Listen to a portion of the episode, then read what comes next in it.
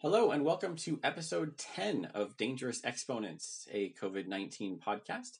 I'm your host, Jeff Sackmann, and with me, as always, is my co host, Carl Bialik. Hi there, Carl. Hi, Jeff. Carl and I have been doing this for a couple months now, and the usual caveats apply that we are not scientists, we are not epidemiologists, we are not physicians. So hopefully, we still have something to bring to these issues around the pandemic and the virus itself, despite the fact we do not have um, medical qualifications. We both come from uh, various backgrounds of data journalism and looking at topics like this with an analytical lens. So, hoping to uh, add some value to, to the discussion that way, and we hope you agree that we do so. So, in this 10th episode, um, which you'll be able to find at Dangerous Exponents along with our previous archive as well, we're going to dig into some of the key trade offs that policymakers face around the pandemic, whether we're talking about lockdowns or the vaccination queue or re- really any public policy question. Uh, and everything involved in this is is a trade off. Whether you're you're talking about varying degrees of lockdowns versus their economic impact, or prioritizing certain people in the vaccine queue over other people, I mean, the list goes on and on and on forever. Uh, everything is a trade off, but we got onto this topic and wanted to focus on it in this episode with one specific kind of concern uh, between uh, the idea of deaths caused by the virus and a broader measure of DALY's dis- disability adjusted life years. Uh, so, so not just deaths, but but long term health effects and how we might quantify them. Um, and the trade off between those two, since uh, since some of the people who are dying from the virus are already very very frail, very elderly, might be dying soon anyway, and sometimes prioritizing those people might mean putting other people with longer potentially healthier lives in front of them more at risk so it's one of the many trade-offs we have to make and let's start by just defining our terms carl um, a, a DALY, a dis- disability adjusted life year. Can you fill us in on, on what we mean by that? Sure, and this is going to be approximate, partly because there are a few related concepts quality adjusted life years, health adjusted life years, all with similar sounding acronyms. And, and they're all trying to get at the idea that the, the real impact of some kind of health event is not just in terms of do you survive or not, but how do you survive and for how long do you survive and what what would your life have been like without it. So it's trying to be a more granular and maybe precise measurement of the impact of a disease in this case, but it could also be an accident um, or you know an intentional act that that that hurts someone or kills someone, and it, it's often used to distinguish between kinds of threats to health that tend to affect people who are older more often, or people who already have some kind of uh, health condition that, that is affecting their quality of life and perhaps their lifespan, versus other events like car accidents like homicide or suicide and and also like certain diseases like AIDS that affect younger people who are otherwise healthy. And is significant because simply counting deaths can can obscure this point. And when we're deciding on societal trade-offs around investing in treatments or preventative steps um, awareness you know all sorts of measures that we can take to increase public health, we do ultimately have to to spend our scarce resources somewhere, and you can end up in different places depending on what measure you use. Yeah, and it's those those places that I think we really want to dig into. It's like what decisions are actually being being made, either informed by this sort of framework or or possibly but not actually informed by this sort of framework. So just to, to put to put a couple numbers on things to give you an idea of what we're talking about. Uh, one example number that stuck in my memory is, uh, for instance, uh, uh, the DALY framework uh, says that a person who's suffering from Alzheimer's or uh, another form of dementia, uh, that costs them about two thirds of their quality of life, for lack of a better word. I'm probably not getting the terminology exactly right, but this framework would say that three years of of Alzheimer's affected life is roughly equivalent to one healthy year. And you can go down the list of all sorts of different afflictions, and I think that was the, that was the worst of them all. Uh, but things go from two years of afflicted life being equivalent to to one year of healthy life to, to things that are closer to 1.2 versus one and and so on but i think these sort of trade-offs make people uncomfortable and i i, I want to dig into that. So so carl do you think that DALYs are uh, i mean a potential way for, for politicians to actually thinking think about this to actually make policy choices based on trade-offs that get so technical so quickly? I think maybe internally although internal government deliberations tend to become external i think it's just so hard to to sell publicly i i, I don't think we're doing a great job and, and i realized after i gave my initial answer i didn't even really just try to explain flat out what the, the measure is trying to do, partly because what it's trying to do is really tough. And you gave an example, which is great. And what it's really trying to do is say, okay, this this disease is costing this many years of quality life compared to this disease.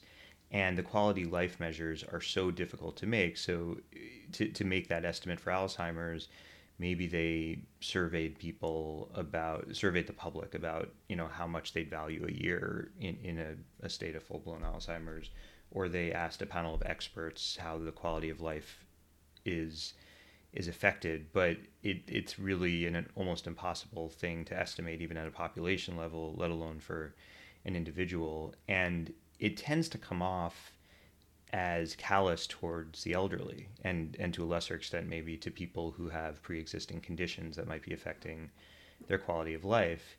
Uh, and perhaps undersells or at least can seem to undersell the capability of people to both adapt themselves to a condition and you know reach the same quality of life once they've they've changed their life around their, their new health reality and undersells their ability to kind of get the most out of their remaining time. So it, it, it makes a lot of sense in theory. I think it's appealing for the reason that, you know, if you can if you can save healthy children from a terrible accident, that that is that feels intuitively maybe like it it is um, saving whole lives that, that could have existed uh, compared to someone who's near the end of their expected lifespan. But actually making that trade off and and selling it to the public, which includes voters who are elderly and their children and grandchildren is is very very tough and so i can understand why people tend to just kind of default to to lives saved yeah it, it is it, it gets ethically very complicated very quickly and that's why usually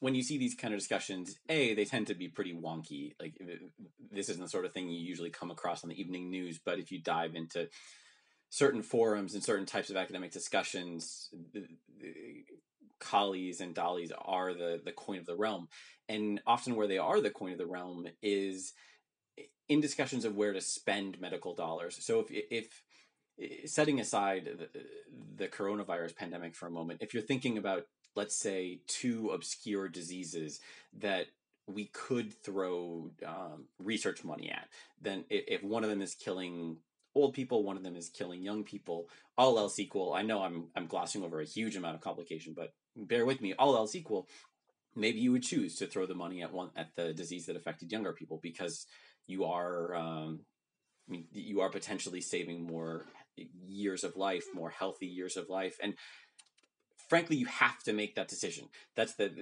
and that's the thing that I think gets gets lost in in some of the ethical discuss, discussions is you have to make the decision. There is a finite amount of resources available, and we can immediately come back to the pandemic here, even though it feels like the U.S. government is kind of inventing these trillions of dollars for for various um, various bailouts and, and and health initiatives and so on. It, it, resources are finite. The amount of time that physicians and researchers have is finite. The amount of resources in terms of hospital beds is finite.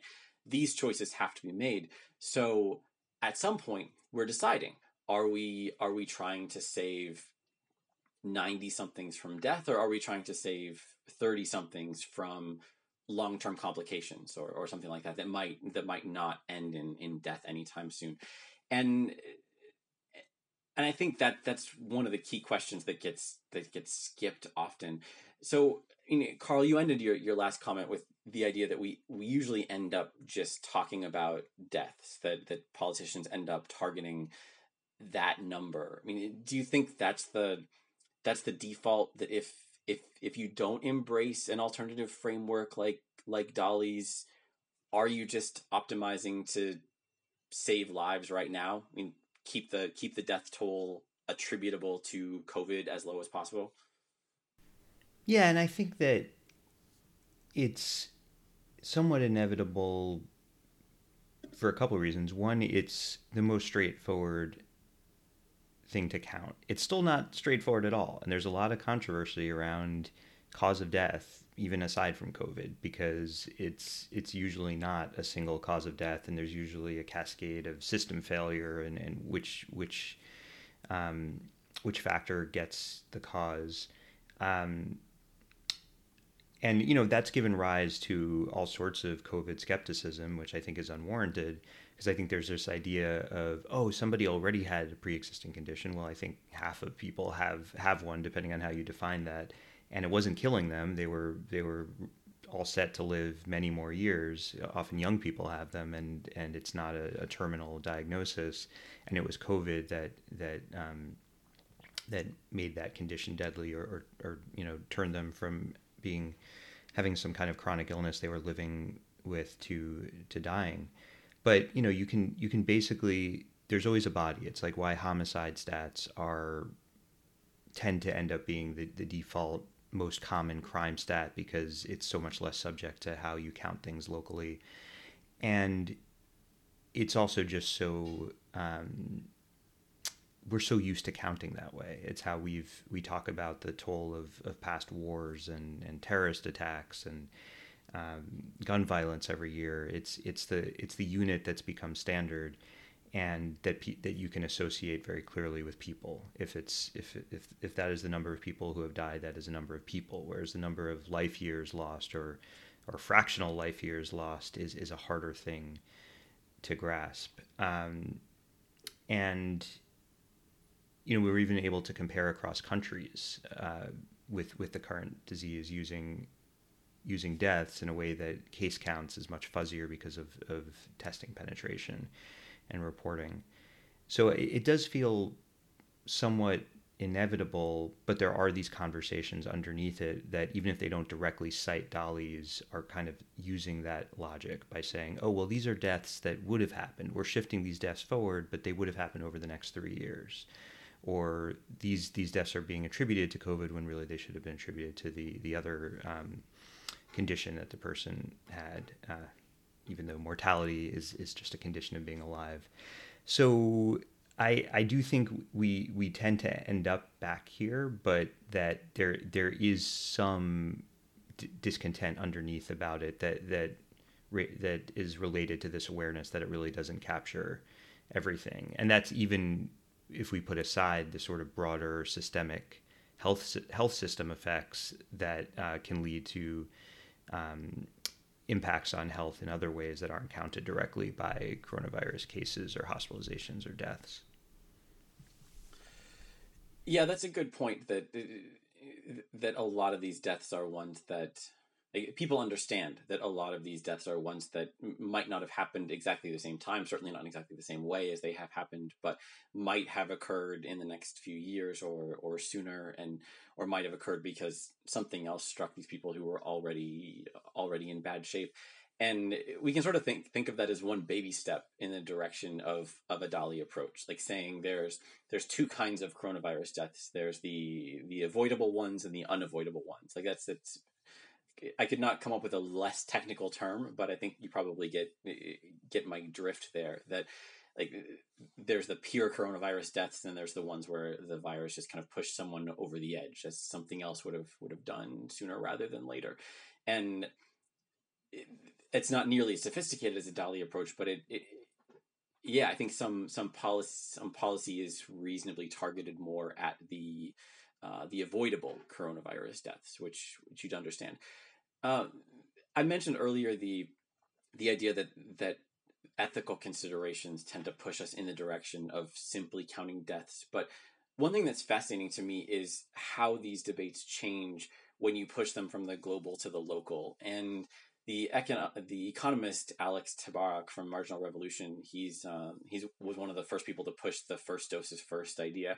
Uh, he made a what I thought was a really elegant point about that. That whatever you think about the the society wide risks of of only giving one dose to people uh, of the vaccine instead of giving them the the two doses on the the officially approved schedule is let's say two doses are available for you and you have the choice of taking them both yourself on schedule or you can take one and give one to your spouse. Otherwise your spouse won't get one. What do you do then? And i mean i suppose reasonable people could answer that in different ways but i think a lot more people would say give my spouse the second dose than would say first dose is first for the entire population. And i think you can make the same case that a lot of elderly people especially ones with a lot of at-risk descendants uh, might say, you know, I've had a good life. I want this hospital bed to go to better use, or I want this this whatever resource to go to people who need it more and have more life in front of them. Um, and so don't worry about me. I'll I mean I was going to go anyway. Then I'll be fine. Uh, I mean, do you think there's is there any way to scale that up to to think in those terms where where it's not so icky anymore to say that you know some people are going to die and that's okay rather than just putting all of our resources towards keeping the death rate low. I mean is that is that a fool's errand or is there some way to think about things that might might be profitable and push us more in the DALY sort of direction? So your example of one person let's say in her 80s who is okay to get less or no care if it means someone younger and healthier does is is plausible. And it probably is in effect happening and has happened. I mean, we know in New York City that the the death rate at home just skyrocketed at the peak of the pandemic last spring.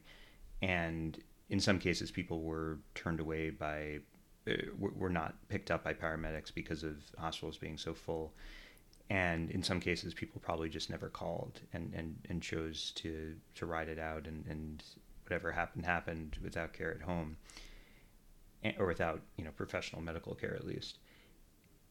In terms of scaling up i think involuntarily that's already happened. We haven't really talked about it that much as a country that i've seen. It's it's a very uncomfortable topic. We've talked about kind of in advance of it happening but it seems like there's been some rationing of care in hospitals and and broader you know hospital systems and, and regional medical systems that have become overloaded that they've formed plans and pretty much carried them out even if they haven't really liked to talk about it in terms of who gets the ICU beds who gets the ventilators who gets the the uh, probably the most important part the really um, low ratio of patient to staff um, to, to check on and care for. And I think, even though, again, it's really uncomfortable to talk about, there is a kind of DALY framework to it that it is the, the 80 something, even if she hasn't chosen to, to yield some of the care she'd normally get, it, it might be chosen for her and it might have happened already. So, you know, I think, I think it has, it is something that every system is kind of prepared for. There, there are panels of experts to to decide on the system they're going to use. It's it's very sensitive to, for them to talk about.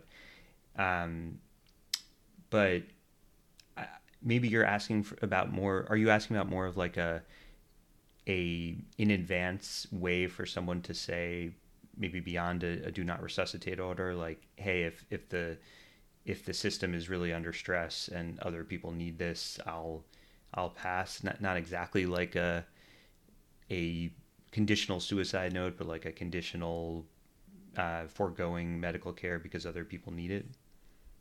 I, I wasn't thinking in those terms at all, but that's an an, an interesting idea. And uh, again, maybe it's just because people like you and I, Carl, are always thinking in terms of probabilities, whereas most of the population probably is not. But that kind of brings us back to the same place where we started. Like if I'm if I'm thinking about writing a note like that, I mean, it's the same sort of of difficulty of giving end of life instructions already. Because if, if you are if you are giving those sort of instructions ahead of time, you're going to say if if X happens, then pull the plug. If Y happens, then wait this much time and then pull the plug. If Z happens, give me a chance to, to, to pull out of it. Whatever. I, I don't know much about this subject, but I know that these things can get very complicated very quickly. And if you start adding the layer of uh, of situations where medical care might be more likely to save me and and me having to lay out in advance conditionally like if if hospital beds are 90% full then don't take me to the hospital for this condition i mean it, you can see how that gets really really complicated really fast but i mean in a sense that is the sort of thing i'm thinking about. I'm not thinking about it individuals making those choices um, because it would become so enormously complicated and because it's i mean totally impractical. Uh, but I guess it keeps coming back to the fact that if if policymakers or individuals or or hospital administrators or whoever are not explicitly making these choices, they are implicitly making some choice, and and I would like to know better what those choices are. And you made a good point, Carl, that hospitals are are were deciding this from very early on in the pandemic.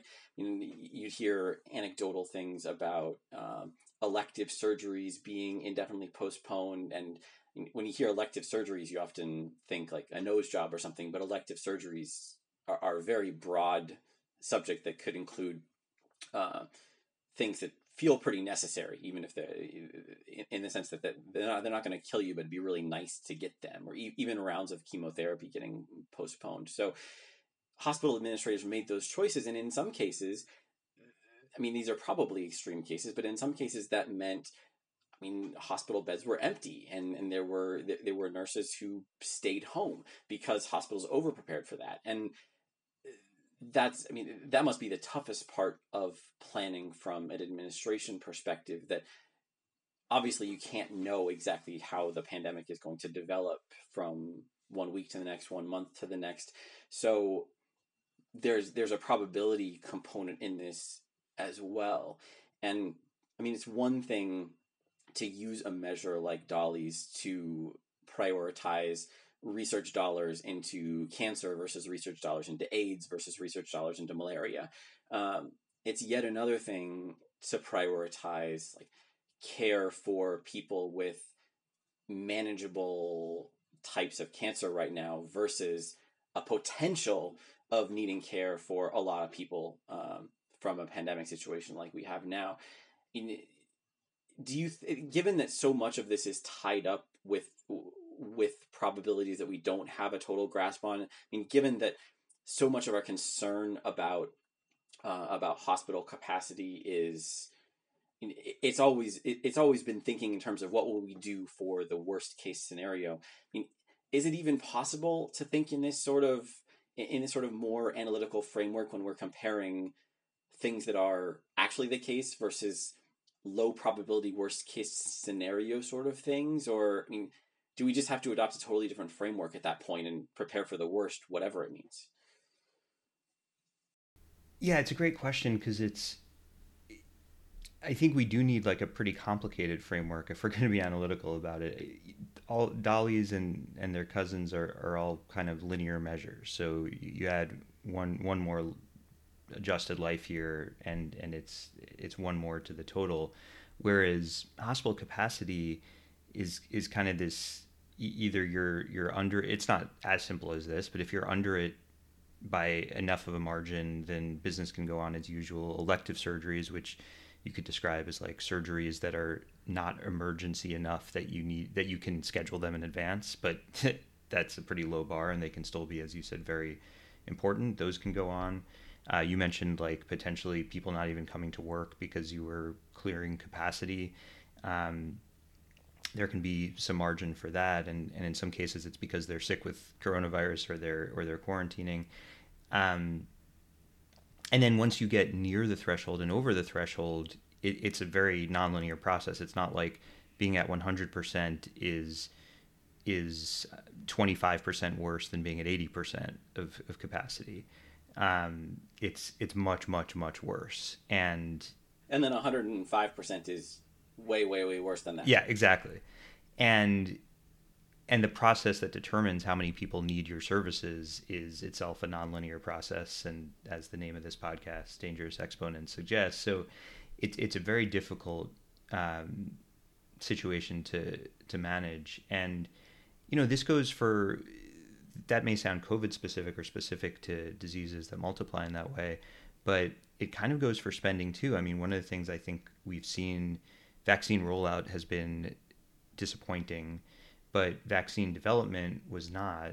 And part of what worked so well there was there was this surge of spending and this guarantee of, of buying of the vaccine. And you could say that's a model for future disease spending, that if you just kind of are shuffling between uh, two accounts a little bit, you might not move either of them very much. But if you do a kind of burst of, of spending with, with um, some sort of financial protection for the people developing the treatment, that can really accelerate um, the quality and, and, speed of the um, of the development. So, um, you know, all of these decisions are like a little difference can can make can make an, an enormous difference.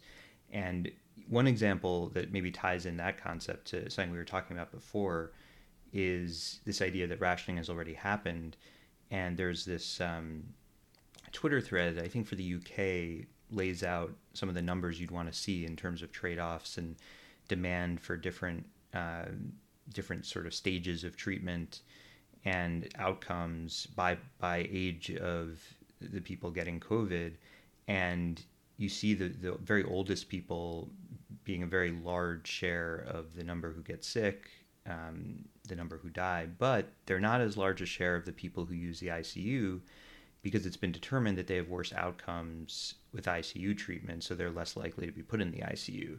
Well, that's making a trade off decision. Some of them would do well in the ICU, probably, maybe a lot more of them would go to the ICU if there weren't such a demand on it, but given the demand, they're not going to be necessarily the first to go there.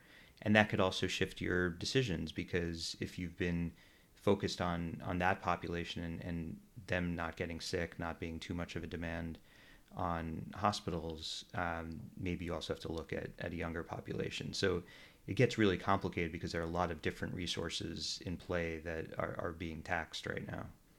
And and by the way, the other, you know, I mentioned offhandedly the nurse who has to quarantine for two weeks. The the the long term strain on the health system and on health workers is enormous too, and and that also is a is a price to all this uh, in terms of people dying, getting sick, quitting, simply being strained and, and not being as, as good at their jobs. Um, so all of that is is a factor too in how far you push the, the system. Yeah, I'm I'm glad you bring that up. The long term effects are something that don't get discussed very much. I mean, it does. It, you do see it sometimes, uh, specifically with the strain on the health system and understandably so that like when you're in the middle of a crisis you're worried more about the crisis than about what happens after the crisis but i will be very interested to see once this is all under control and academics gather a lot more data and all these things start to be finalized and we start to see these long-term effects trickle out at that point then it's we're no longer in the domain of policymakers we're now in the domain of of academic research and that's the time when things like DALYs and QALYs will will take over the dialogue, and most people won't be paying attention anymore. Uh, I won't even be paying as much attention, but at that point, people will start to quantify these various things, and I mean. It, it, it feels weird and morbid and a little bit of ashamed of, but in some ways I'm looking forward to getting getting the postmortems, just because I'm curious, like, well, why was it so bad for Sweden and not as bad for Norway, for instance? We can we can speculate on that all we want, but in, I want to have a lot more numbers before I come to any conclusions about that. Or why did some states have certain outcomes and others not? There's been a, a, a slew of papers lately about the state by state effects of of various types of lockdowns and, and how that affected behavior and the spread of the virus and uh, that sort of work will continue to multiply and it's it's easy to do when it's over. I mean, that's one of my main points here is that we'll be able to quantify this stuff. We'll be able to put on our our wonky hats and and, and say this is how many DALYs were saved or lost by this particular decision. Um, this is an alternative that might have saved or lost more. And at that point, there's no speculation, there's no concern about probability. It's all just this is what happened, this is how we quantify it. And I don't think anyone would disagree that that's the right way to do that kind of work. I mean, at, at that point, you can go deeper than just counting deaths or looking at hospital capacity or trying to estimate economic impact. You can go deeper than that and really look, dig into the details. And my my question about all that is is how much of that we should be trying to do now. And I realize I'm kind of circling around the same question, so apologies if I'm if I'm repeating myself a little bit, but eh, we keep establishing that uh, that in general policymakers are leaning towards just counting in terms of of deaths. Uh, we get we start feeling icky about making these ethical decisions about saving some lives and not. But as you point out rightly, Carl, hospitals are used to making those sort of prioritizations. Um, they have to, so they've developed certain frameworks for doing so. So at at the societal level, like should we be seeing more people doing rough calculations of benefits and losses of, of certain policies? Like, should we be should we be requiring policymakers to to show their work more rather than just proclaiming from from on high that this is the best decision, therefore go forth and and and do our work? I mean. I, I guess that's it. Should should we be asking for more more showing of work from the people who are making these decisions?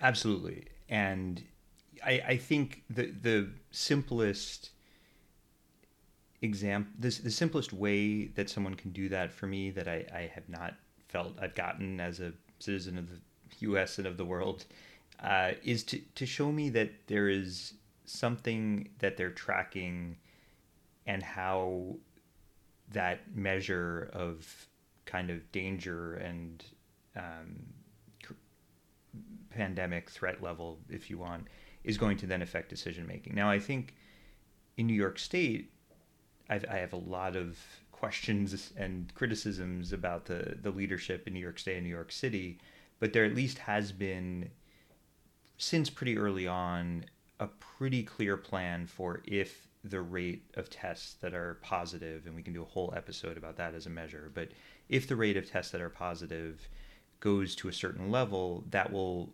trigger certain restrictions. And then if it drops down below that level again, those restrictions will go away, more or less.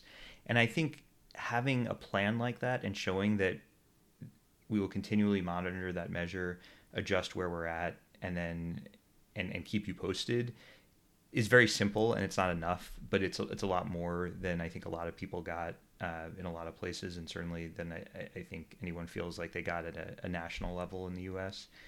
Um, so I think that's really important is is recognizing the dynamic nature of this that this is something that we are constantly recalculating. Um, you know the the other the other thing that two other things that I think we could stand to hear more about that would be helpful in some ways, or I would find helpful. One is we're counting deaths and it's grim and it's awful and and, and the numbers keep rising. And that's true in the US and it's it's past 400,000 and it's true internationally where I think it's past 2 million. Not just for positivity's sake but for other reasons there is a, a, a missing number there which is kind of like deaths prevented. Um, we don't really know where we'd be right now if if the virus had been left unchecked in certain places or everywhere but we have an idea from let's say early New York City or early in certain parts of Italy, um, or in like a, a, few regions we've read about that unwittingly became these sort of test subjects for what happens if you don't change anything in response to this uh, deadly, very contagious virus. And I, I think it would be heartening to know what that number is. Not to say our leaders have done a great job, but more the people have sacrificed a lot and, and what they've collectively accomplished. But I think it's also useful for reminding us constantly of the trade offs that, like, we are gaining this very tangible thing by doing all the things that are making our lives more difficult and making us more economically vulnerable and so on. So at least remembering that that is on one side of the ledger. And I said deaths prevented, but you could say DALY saved or, or whatever it is. Um, you know, we t- we had a whole episode about R. If you can keep R to one, you've accomplished an enormous amount, or even 1.3 relative to R being three or higher. And that's worth remembering that that, that is a benefit that we've accrued. Um, and then the last point is to to sh- to show me as as as leaders that you're taking into account the nonlinear benefits as you can bring cases back down to close to zero. And I think we've also talked about this before, so I'll just say it briefly that if you if you're let's say Melbourne, Australia, and you get to a level where many other places around the world would tolerate that and say, okay, go out and and go back to something like your previous lives because the number of cases is much lower than it was at peak. Um, you never really get a handle on the cases that are left. You don't really have a chance to trace uh, and contain future outbreaks. And if you can extend lockdown longer than many other places tolerate, then maybe you can come back to much closer to normal life for much longer later on. And so you're trading off a bit of the now for more of the future. And that was something that US states pretty much couldn't or didn't do. And so no state really got to that point. And I think even if a governor or a president or prime minister decides not to get to that level, that should be an explicit trade off. And it should be clear to everyone that there's a really big difference between being down to maybe 10% of peak cases or 20% of peak cases and being down to close to zero. Yeah, that's a, a really key point and one that, as you say, it's been un, underreported, underused by policymakers and so on. That that's an that's an enormous difference. That I mean, it, it's kind of like if you could measure how many cockroaches are in your apartment. That like obviously you want it to be zero, but if it gets much above zero, then you've got a problem. There's there's no way you can just live harmoniously with with a few. Those few will get out of control very fast, and that's a, a, a very rough approximate analogy, but I think it's a useful analogy to to how the virus works when it's unchecked and untraced. Um, so I mean, yeah, that's an and and you've you've opened up the discussion to a whole different direction in in trading off long term versus short term benefits. That that yeah, do you want to have a do you want to have a mild lockdown for a year until we get herd immunity through vaccination, or do you want to have a very strict lockdown for maybe a month or two months? I mean, it's going to be tough to, to say in advance exactly what those parameters are, but I think it's fair to say that if you do commit to something like what you're suggesting, Carl, then then a strict lockdown is what you need, but it will mean that you can get back to normal sooner. So there is a trade off there. You can probably start to stick some economic estimates on those numbers and, and come to those conclusions. But let's let's close with one final final sort of big question about all this is is I agree with with you, Carl, very strongly that I, want to be seeing more back of the envelope estimates. I want to know what sort of criteria our, our leaders are using to make decisions. I mean, I want to see those numbers. I not only want to see those numbers, but I want to know that those numbers are, are fairly reliable and, and being kept on a continuous basis. Uh, but we've talked a lot throughout this episode on how fuzzy some of these numbers are. Like, for, for instance, knowing how many deaths are directly attributed to the virus. As you say, uh, Carl, we could try to estimate um, how many deaths we've saved via lockdown, but that would be a, a, a tough modeling exercise on its own. Um, converting all these numbers into economic impact, whether we're talking about the the effect of the deaths or the the illness itself, or we're talking about the effects of the lockdown. Uh, you and I both want to see this work being done, hopefully more more publicly and with better data. But when we're talking about questions this big, like do you make this society wide change or not, or how do you choose between these two policy options? Uh, given all these approximations, all these things we don't know, some of the the, the risk of, of low probability events and planning for that that I brought up earlier, if we stick all that into an equation, do we know we're getting anything useful at all, or are all these numbers just so approximate that like it's garbage in garbage out? I mean, is it is it worth even trying? So we're we're here recording in January 2021, and I think if we were talking about this in April, May 2020, it would it would feel maybe futile right then to measure, and maybe also we'd be hopelessly optimistic and think we by the time we, we can figure this out, it won't matter. But not not in the uh, world ending way, but in the pandemic ending way. But where we are now, where we're still very much in the pandemic, and many parts of the country of the world are at or near their their peak, and yet we also have all this information, all these very different approaches that we can evaluate, even as their works in progress, and and our assessment of some of them individually might change. We do have a lot of information, and it's also a really low bar right now, especially in the U.S. In a few hours from when we're recording, we'll have a new administration and the, the New York Times ran a column yesterday making the point that their initial plan for how to change the approach to the pandemic is so maddeningly obvious that it, it's it's frustrating it hasn't happened, but it also means they can very quickly change course and be an instant giant improvement without anything major. So I think there's enough. Unfortunately, there's enough opportunity here to very quickly, clearly improve on on what we've done so far, and you know, one of the things that this pandemic exposed, certainly in the US, but I think in many parts of the world, is inadequate reporting on the data you would need to be able to to measure things, even simple things, let alone the complex measures we've been talking about, and to track them over time. But that it's gotten a lot better. Uh, journalists and and researchers and some government officials have really pushed to improve these systems because it's become all the more important to, to track these things globally and that's created a much bigger opportunity here than we had in the early days of the pandemic to to make at least back of the envelope calculations that we can share with the public to to show our work. So I'm I'm optimistic given that there isn't that much that's already happened that it, it can get a lot better quickly without getting great.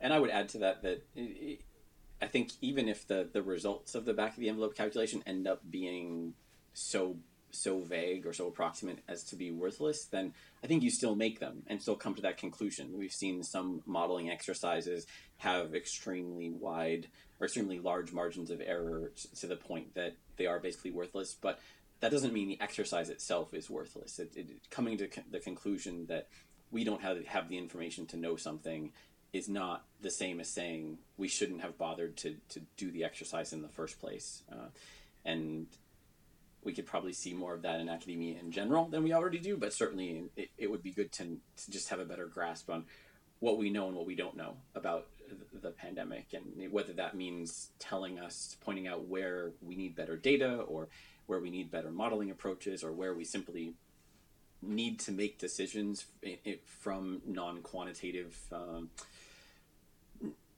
from for non-quantitative reasons because we can't do the modeling or we can't come up with a solid answer, then that's valuable to to, to know that. So mm, I think trying to quantify things has a value in itself, even when it doesn't spit out a clear number or a clear answer in which direction to go. So, Carl, I think that's that that's the last thing I had to say. Is there anything final you want to add before we wrap up this episode? I just want to agree with what you said and say that those exercises can justify going with with non-model based decisions whether it's just consensus of experts or whatever. And also they can tell you what you need to measure better. So if we go through that exercise now and realize we still have too wide of an uncertainty band to to make a clear decision maybe in march we we have slightly better data and and can answer it. And i think right while it's not explicitly for that reason we have way better hospitalization data than we had earlier in the pandemic because there was a recognition that that was such a crucial indicator, and uh, so we had to go out and get it. And and in fact, the government did more to release it. So these things can get can improve with demand. Yep, absolutely, and hopefully they will. So that has been episode ten of the Dangerous Exponents podcast. You can find all of our past episodes at dangerousexponents.com. We've also still got a, a, feedback form up there, so we'd love to hear from more of you about what you what you like about the show, what you really like about the show, what you really really like about the show, and so on. Uh, you can find me on Twitter at Tennis Abstract. Um, do share your thoughts. Uh, Carl is at Carl Bialik. So we'd love to hear more from you about what you think about things we got horribly wrong and so on. I'll stop giving examples of types of feedback you can give. You can probably figure that out on your own. So we'll be back soon with another episode um, and maybe even some good news one of these weeks. Uh, so thanks again, Carl, and we will see you next time.